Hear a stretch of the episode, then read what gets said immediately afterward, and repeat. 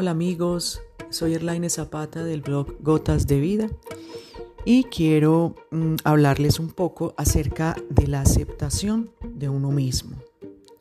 Y es que mm, es un lento camino, es un lento aprendizaje realmente el que tenemos de amarnos a nosotros mismos, de esa parte, de ese gran mandamiento primero que está basado todo en el amor pero también es una tarea necesaria si queremos aceptarnos plenamente tal y como somos. Es una tarea que debemos emprender cada persona para poder entonces lograr esa aceptación y ese amarnos a nosotros mismos tal y como nosotros somos.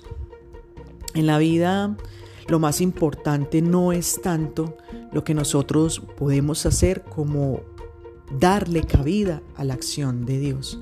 Eso es lo realmente más importante. Y el gran secreto de toda fecundidad y crecimiento espiritual es precisamente aprender a dejar hacer a Dios. Dice la palabra de Dios, sin mí no podéis hacer nada. Lo dice más concretamente Jesús. Y es que el amor divino es infinitamente más poderoso que cualquier cosa que hagamos nosotros inclusive ayudados de nuestro buen juicio o de nuestras propias fuerzas.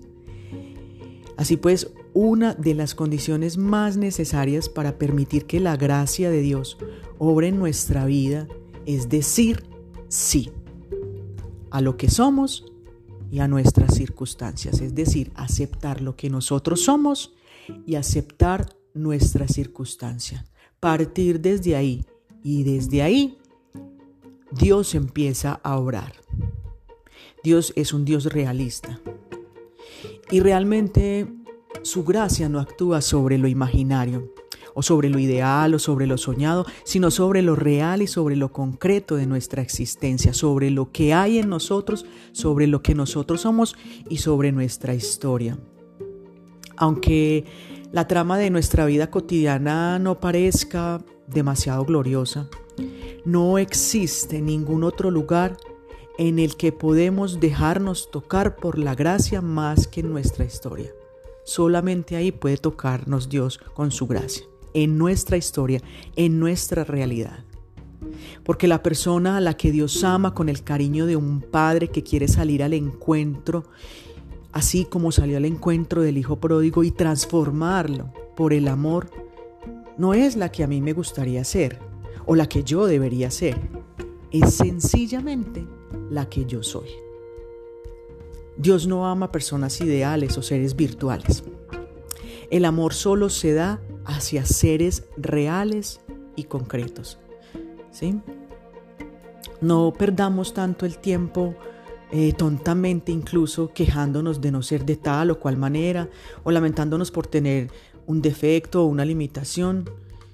Eh, o quedándonos en nuestras posiciones de víctimas o en nuestros sitios cómodos, imaginando todo el bien que podríamos hacer, más bien en lugar de eso, aceptarnos como somos y así dejar nuestra lisiadez o sobre aquello de lo que no tenemos, precisamente para convertir aquellas cosas en cualidades o, o en virtudes.